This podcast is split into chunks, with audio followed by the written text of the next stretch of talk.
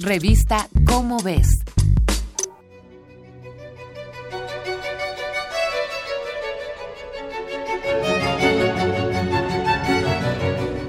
Tres meses antes de su nacimiento, el padre de Isaac Newton murió, y por un común acuerdo entre la madre del científico y su nuevo esposo, el pequeño Isaac tuvo que ir a vivir con su abuela.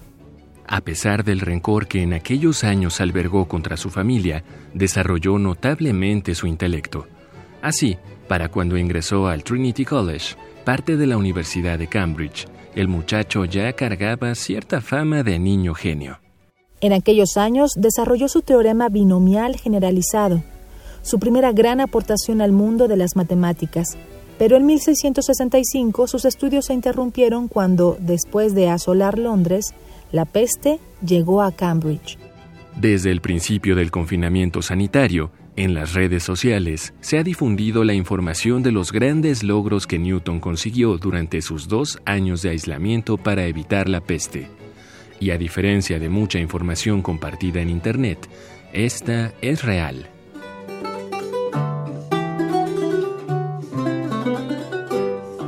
Las cuarentenas y el aislamiento de pacientes infectados es una medida que los galenos han tomado desde hace más de 30 siglos.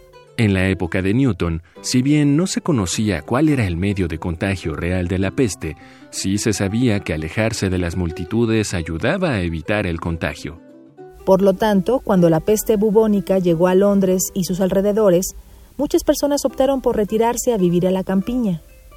Como su madre había enviudado recientemente, Newton pudo volver a la casona familiar en Goulsthorpe, acompañado de buena cantidad de libros y aparatos para continuar sus estudios.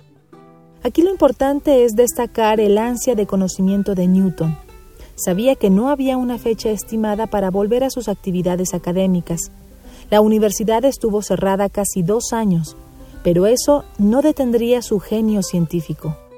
Fue en cuatro grandes temas en los que consiguió avances significativos. La óptica, el cálculo diferencial e integral, las leyes del movimiento y la ley de gravitación universal.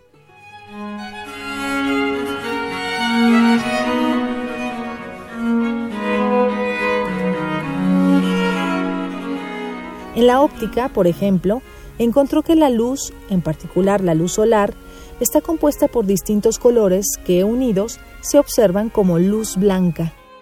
Con ayuda de un prisma transparente, Newton podía tanto descomponerla en sus colores constituyentes o bien recomponerla en luz blanca.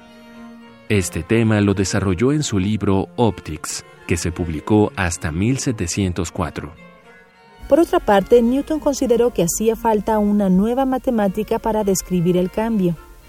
Y así en su aislamiento desarrolló lo que ahora llamamos cálculo diferencial e integral. También sus tres leyes del movimiento fueron desarrolladas en este periodo, la ley de la inercia, la ley de la aceleración y su famosa tercera ley. Para cada acción hay una reacción igual y en sentido contrario. Parece ser que Newton observó la manzana caer y se preguntó si la fuerza que había hecho caer la manzana podía extenderse indefinidamente. Y si era el caso, ¿por qué la luna no caía sobre los habitantes de la Tierra como una manzana gigante? El hecho de que Newton aprovechara su aislamiento durante la peste para desarrollar la ley de gravitación universal nos debe servir para admirar la vida de uno de los mayores exponentes de la historia universal de la ciencia. Esta es una coproducción de Radio UNAM y la Dirección General de Divulgación de la Ciencia de la UNAM basada en el artículo Newton y la peste, escrito por Luis Felipe Rodríguez. Si deseas saber más sobre los avances de Newton durante la cuarentena de 1665, consulta la revista Cómo ves, la publicación mensual de divulgación científica de la UNAM. Revista Cómo ves